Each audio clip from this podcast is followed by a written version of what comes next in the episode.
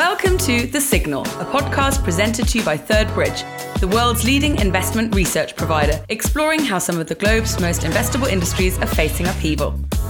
My name is Catherine Ford, and I'm a journalist with a 20 year track record of reporting on a wide range of financial topics, such as capital markets developments and M&A. In this episode of The Signal, we are going to take a deep dive into the Inflation Reduction Act of 2022 and its impact on healthcare provisions.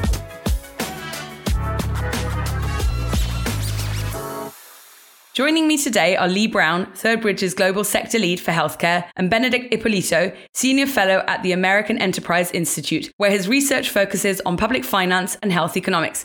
Hi to both of you. Thank you so much for joining me for this really, really interesting and timely conversation. Before we get stuck in, can I ask each of you for a few words of introduction, just so our listeners get a sense for how you're approaching this topic? Lee, maybe you can kick us off.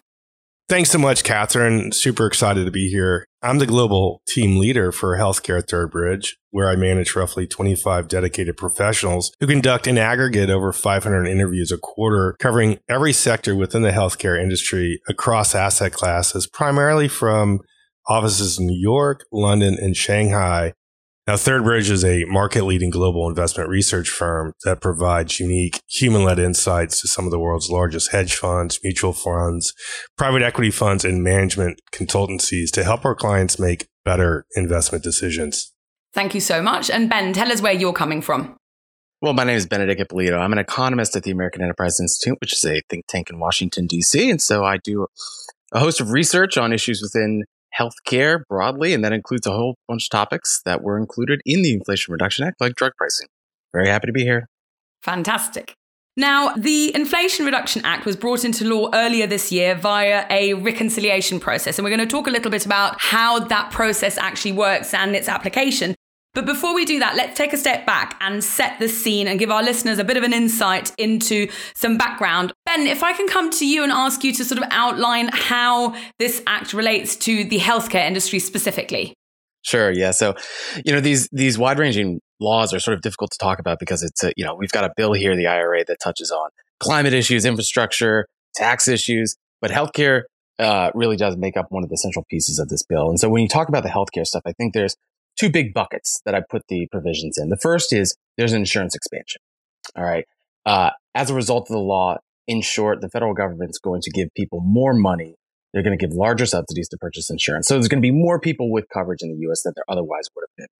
But maybe the more novel piece of this is that there's a real new foray into regulating the drug market. And so we can get into the details later, but generally speaking, the federal government is now going to have a lot more authority through the through the uh, Medicare program specifically to determine how and what it pays for certain brand drugs, and that I think is really going to represent the key uh, novel piece of this legislation. And it's a lot of what uh, the healthcare headlines are really about. So this whole aspect of regulating the drug market, I mean, that's obviously really new. It's unusual for the US.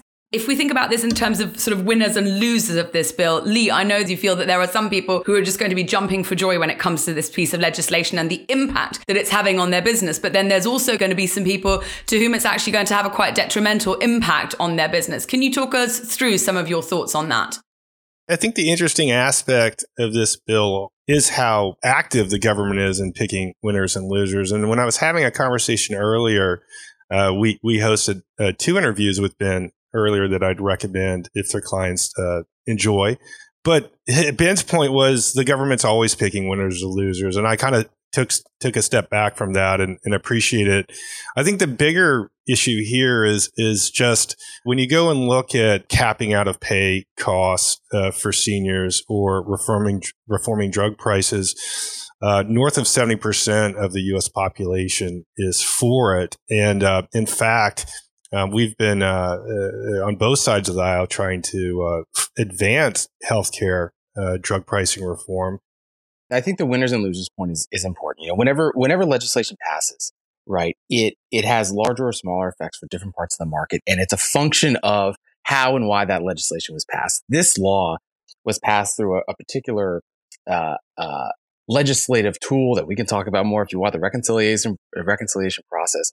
But one of the results of that is that the provisions really are targeted to Medicare, right? And so the way that the drug pricing provisions work is that drugs that have been on the market for at least, say, nine years and don't have a generic, suddenly Medicare is going to have a lot of authority about what those drugs are, are able to be priced at in the Medicare program. And so when you think about things like winners and losers, I'd focus on that distinction. Are you a drug company that has a portfolio with a heavy Medicare presence? Do you treat conditions that are common?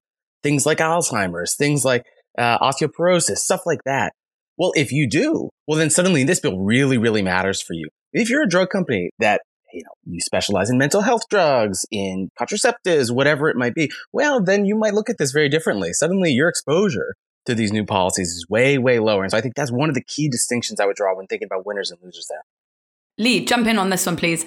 Yeah, I mean, I, I like to more, I guess, properly address what this is doing uh, in terms of pres- prescription drug pricing. I mean, the law requires that CMS negotiate the prices of certain prescription drugs under Medicare uh, beginning in fiscal year 2026. Specifically, CMS must negotiate uh, the maximum prices for brand name drugs that do not have other generic equivalents and that account for the greatest Medicare spend.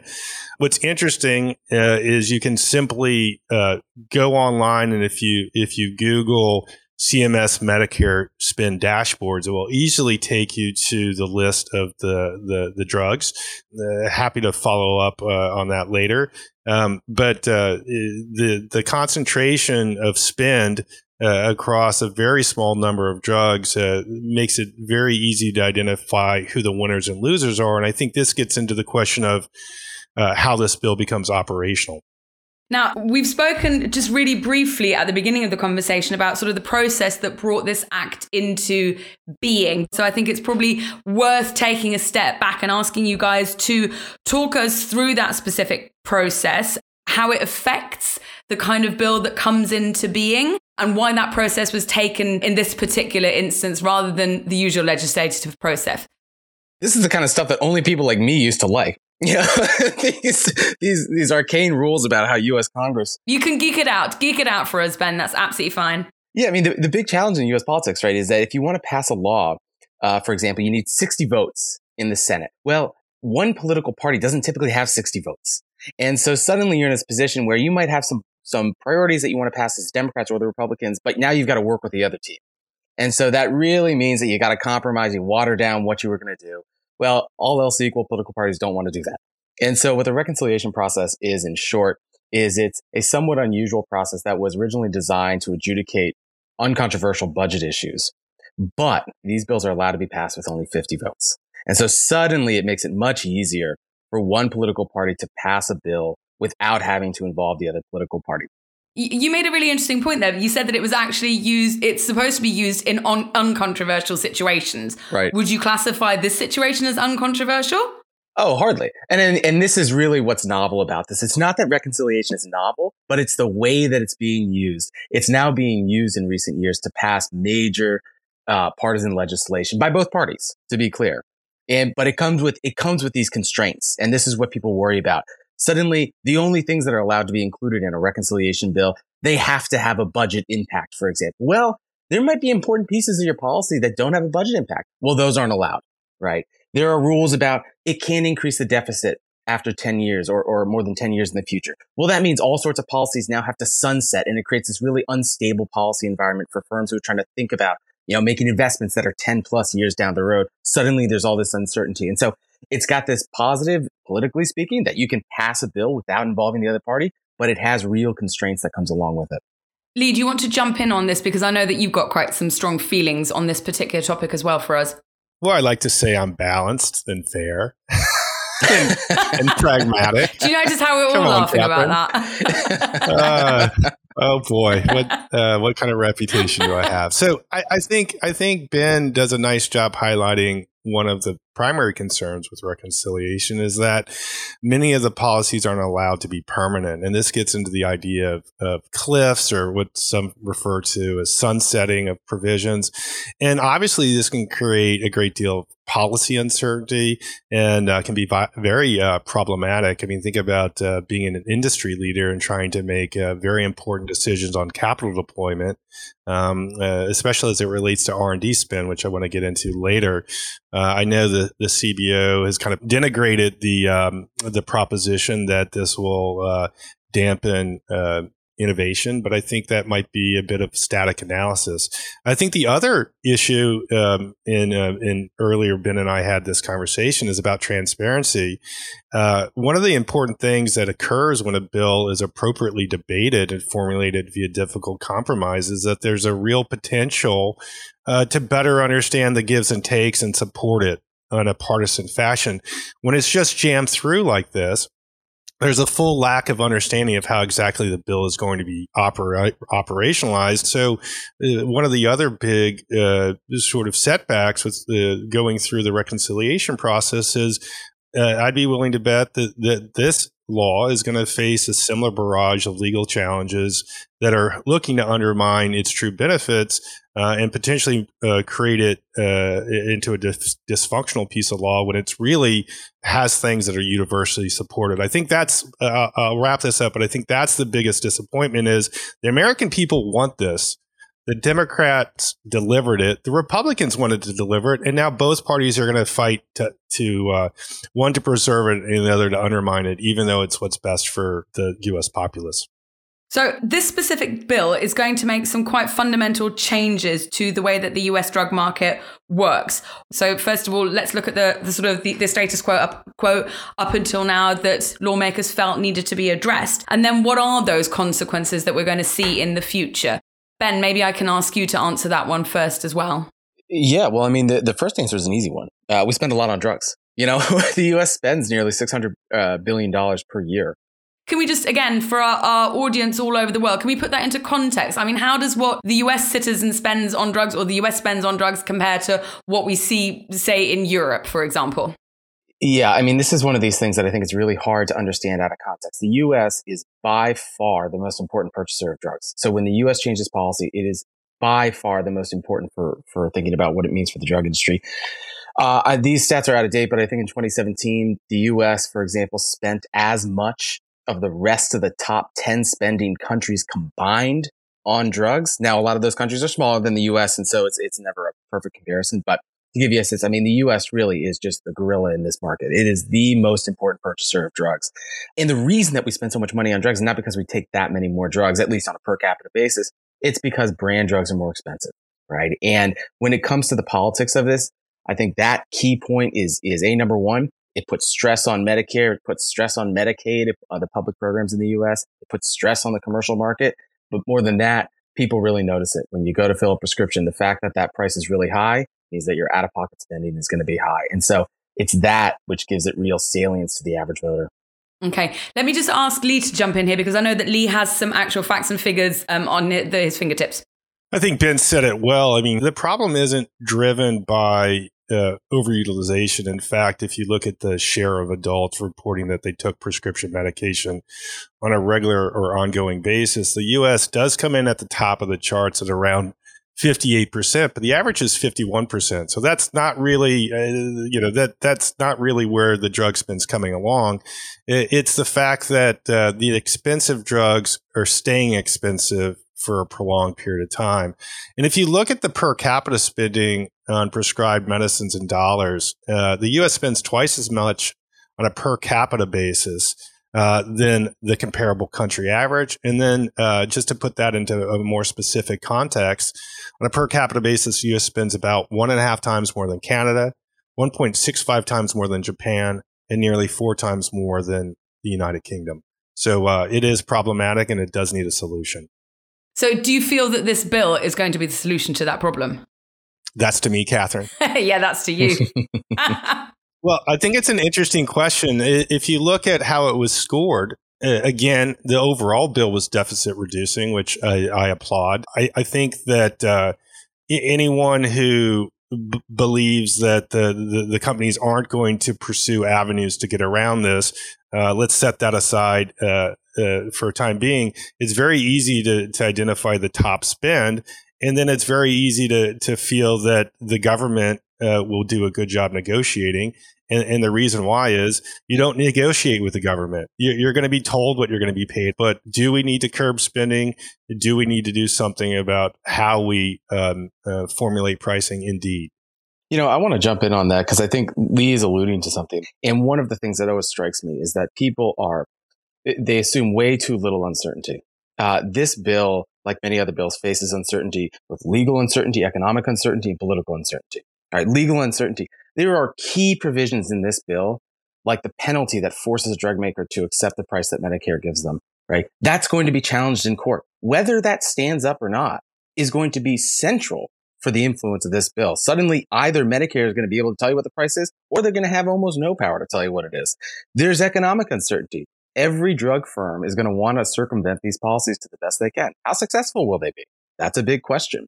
And then political uncertainty, I think, is the big one that I would highlight. One of the things that I think is critical to understand about this law is that Congress gave an agency, the Health and Human Services Agency, a lot of flexibility in setting prices for drugs.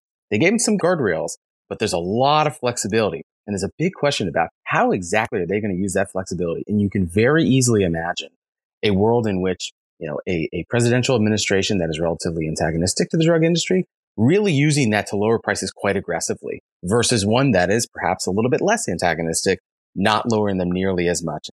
And how do you think the drug companies are going to navigate that? I mean, is this something where their forward planning will need to change. They will need to bring in more advisors to work on it, or what specifically will they need to do to actually get to grips with this?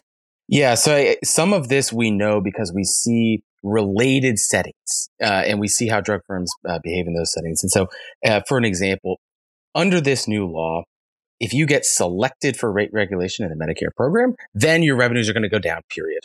Right? There might be some range about that, but they're going to go down. And so you have this big incentive to to avoid being selected for rate regulation.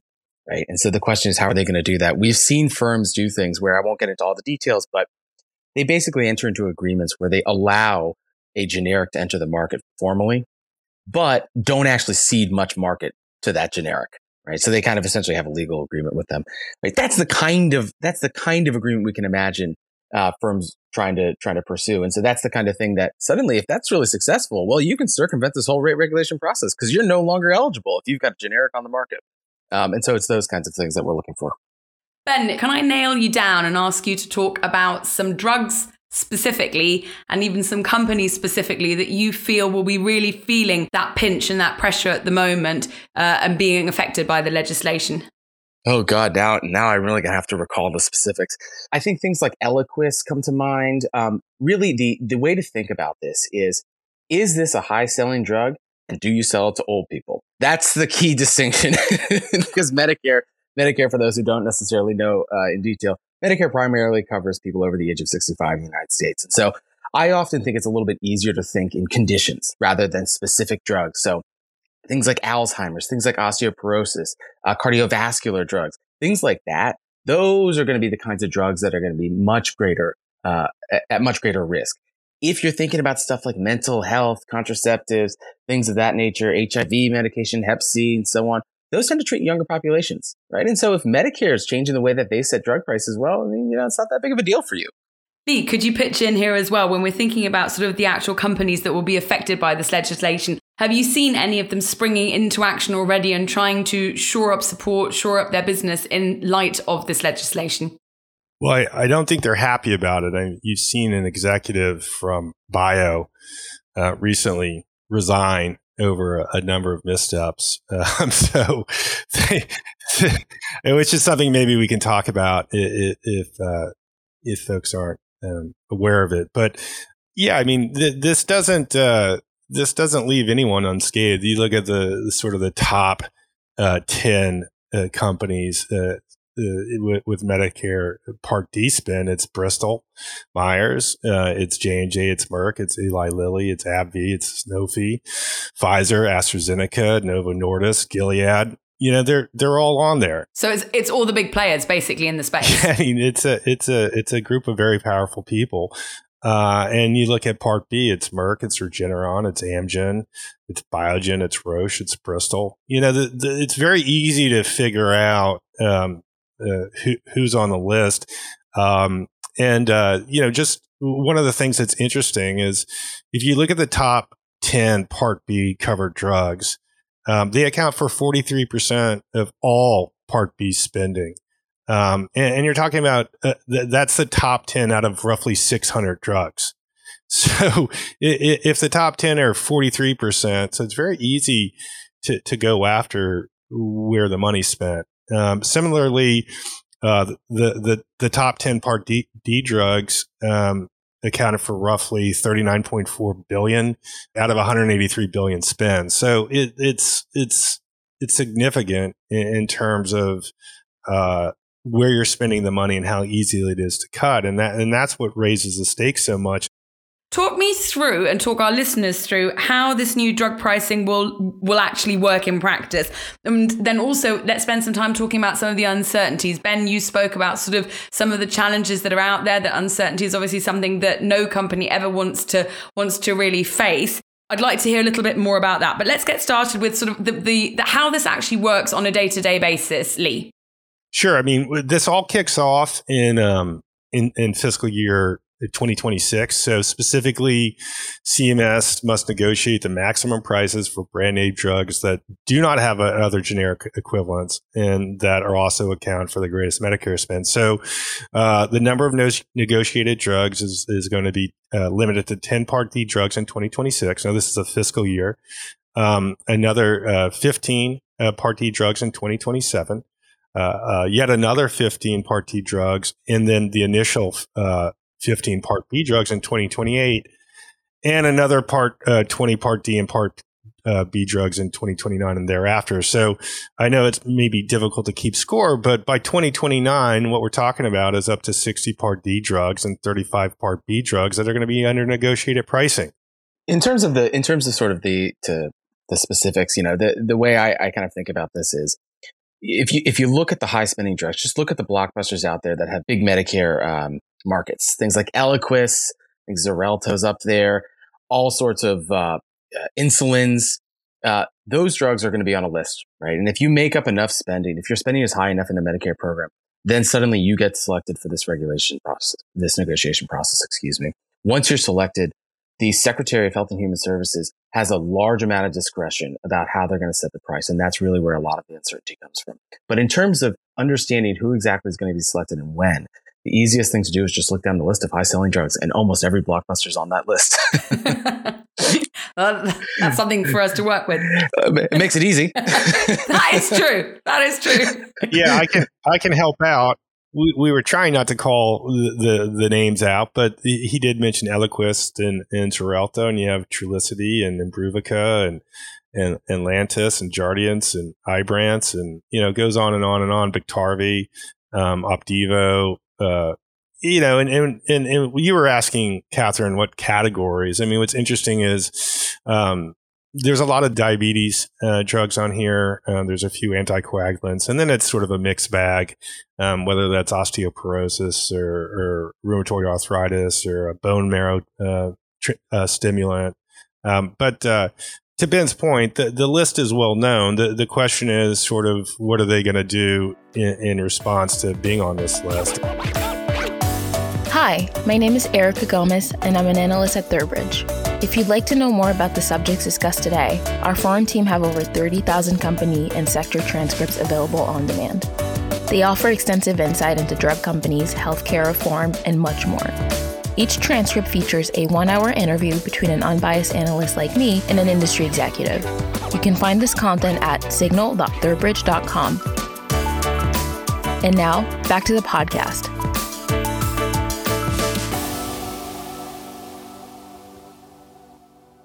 I was going to move the conversation on now and have a little chat about some of the longer term effects of this deal and how the law will evolve.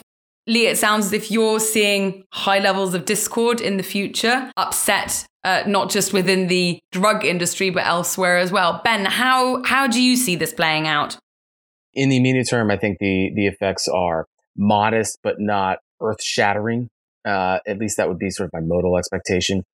Uh, in the long run, that's where things get a lot more uncertain. And the the two things that I guess I would highlight is number one, there's going to be some uncertainty about how obviously this gets implemented. But number two, there's a lot of political um, discussion already about changing the actual law, namely expanding the law. There's a lot of progressive Democrats, for example, who voted for the law, who as soon as it was, or, or as it was being negotiated, excuse me, within the party, said, "Hey, we've just got to get on board because it's a lot easier to create a new authority to set a price, for example, than it is, or it's a lot harder to do that than it is to expand it. And so, in other words, they really view this as the start of a much more aggressive regulatory regime towards the drug market. And so, thinking long term, the only way that I see this, or the way that I see this becoming a real profound change to the drug market, is if future legislation builds on this. Namely, uh, I, will it expand it to include more drugs? Right now, only 20 drugs per year are, are selected.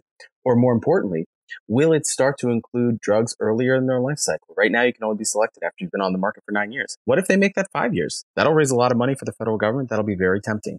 What if they expand these regulations to not only affect the Medicare drug market, but they affect the commercial drug market? That'll save a lot of money too. So those are going to be very attractive political targets, likely for Democratic policymakers in the future. And so that's where I see the biggest downside risk for, for firms in this area.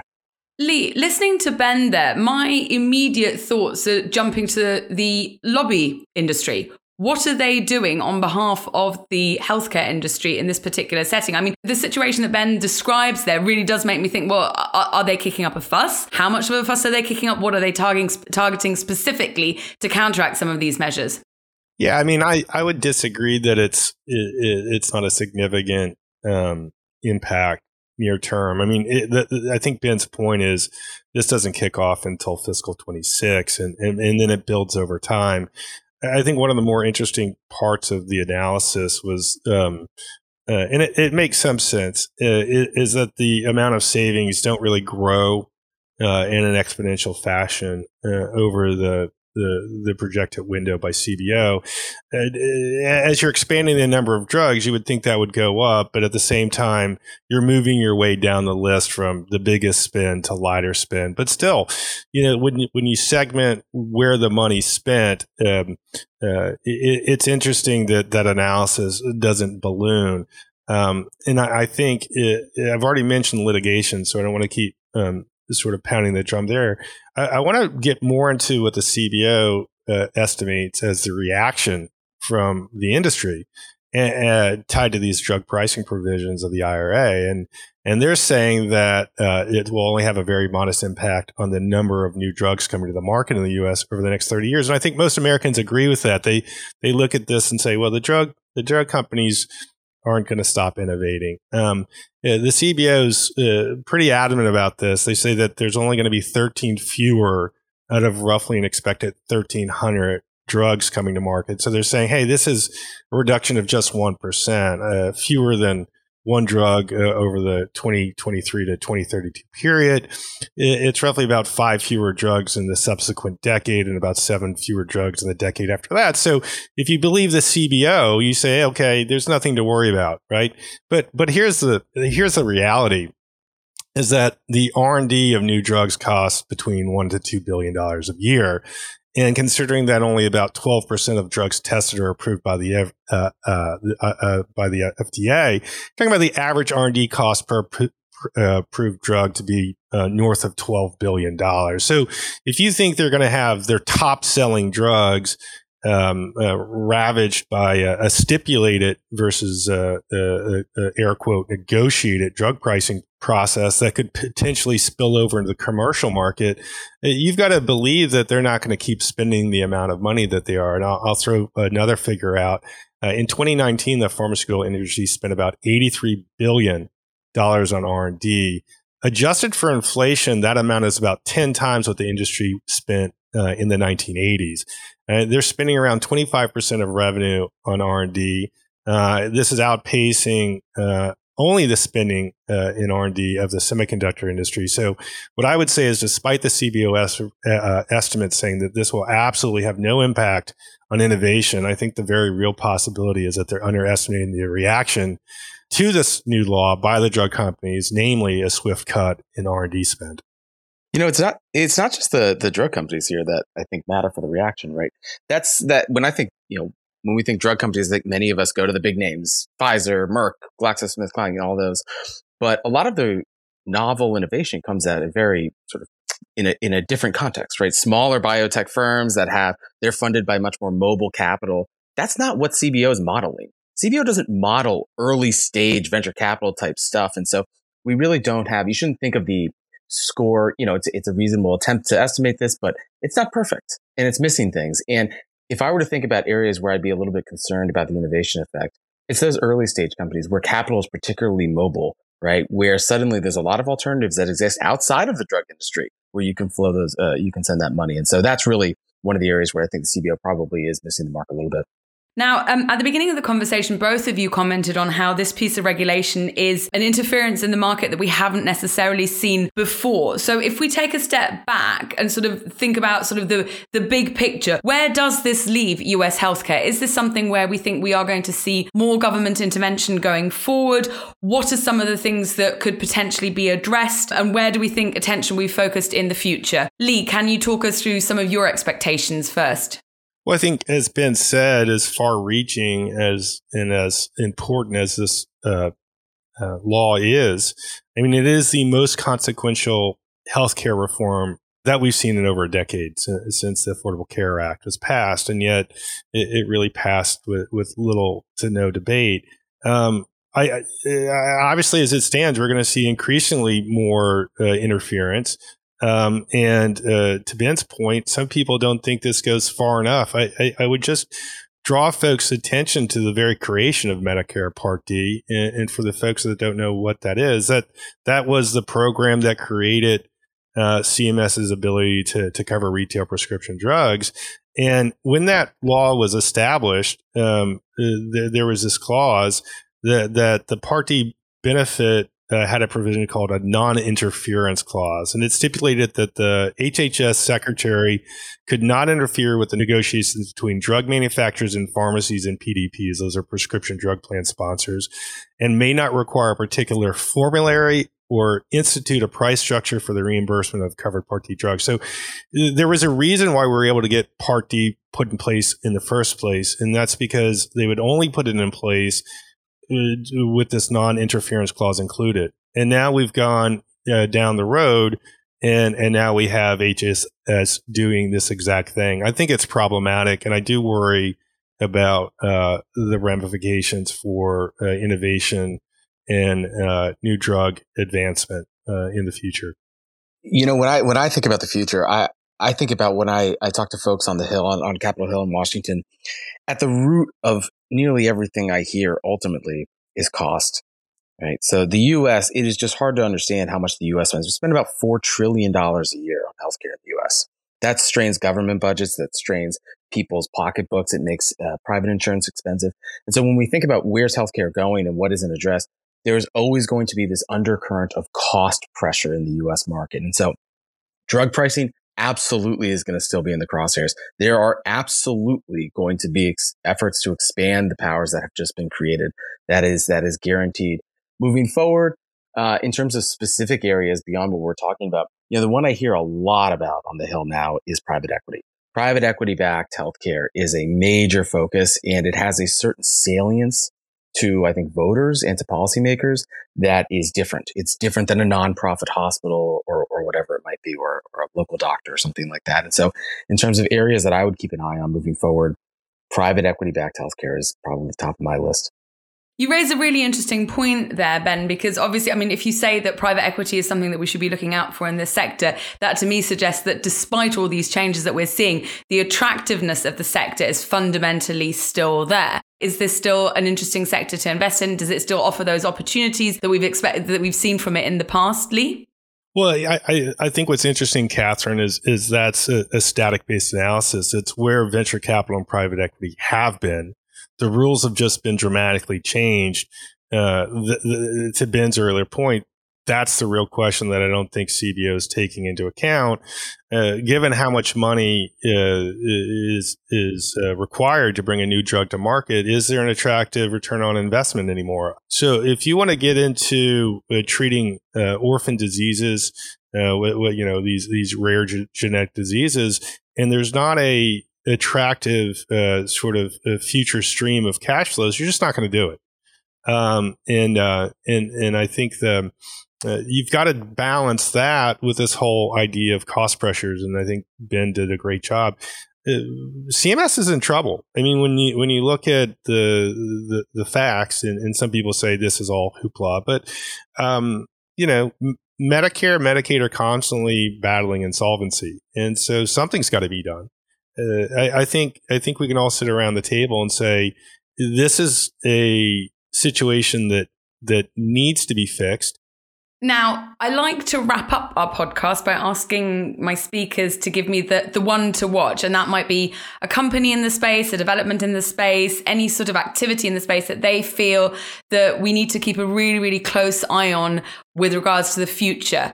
Lee, if I can put you on the spot first of all, what's the one thing that you feel people need to keep an eye on? Well, I don't want to single out. You, you, always do this to me, but I don't want to sing out a particular company or particular drug. There's a lot of interesting things going on uh, in healthcare. I always like to say the future is now uh, in healthcare innovation, but there's a part of this policy, uh, this law that now stands that we didn't discuss, which I think is is really important. The law now allows us to cap uh, drug price inflation at CPI, and uh, uh, in the past, we've we've had some pretty um, aggressive pricing uh, in various markets. So I, I, think this is a really nice measure that's going in. I think longer term um, that, that this will keep a cap on on um, prescription drug pricing inflation. And, and I think the other interesting thing that this does is it limits, I think Ben mentioned this earlier, but it's limiting out of pocket costs. So this is going to be interesting to see how this plays out over the next uh, few years. Thank you very much, Ben. Can I ask you for your one to watch? You know, I'll say I, am going to I'm going to do the annoying thing, and I'll do two because I already mentioned one of them. I'd say within and out within and outside of drug markets, I would say private equity. I, I would say uh, how is Congress treating private equity? That's going to be one of the big things I'm going to be focusing on. And that's not just a drug issue. Private equity backed staffing companies, uh, nursing homes, things of that nature have been getting a lot of attention. And I could easily see that being a, a source of new legislation on the Hill. Uh, the second thing that I'm going to be watching within the drug space is how CMS treats these latest Alzheimer's medications. That's an area where almost everyone that takes those drugs in the United States is on Medicare. And so it's a real big budget budget issue for the Medicare program. And so it really heightens all the issues we've talked about are just crystallized because Medicare is on the hook for every single one of those patients. And so I'm going to be seeing how exactly they cover those drugs, if they cover them, what kind of conditions they're going to be under. Ben and Lee, thank you so much for sharing your insight in this incredibly complex but also incredibly interesting topic. I feel that we've once again only scratched the surface, but I'm sure our listeners have appreciated getting that insight from you guys. I'd like to also thank again once our audience for listening to this episode of The Signal, presented to you by Third Bridge, the world's leading investment research provider. Join us again in a fortnight for the next episode, and in the meantime, please rate, review, and follow our podcast. Indeed, if you like it, tell a friend.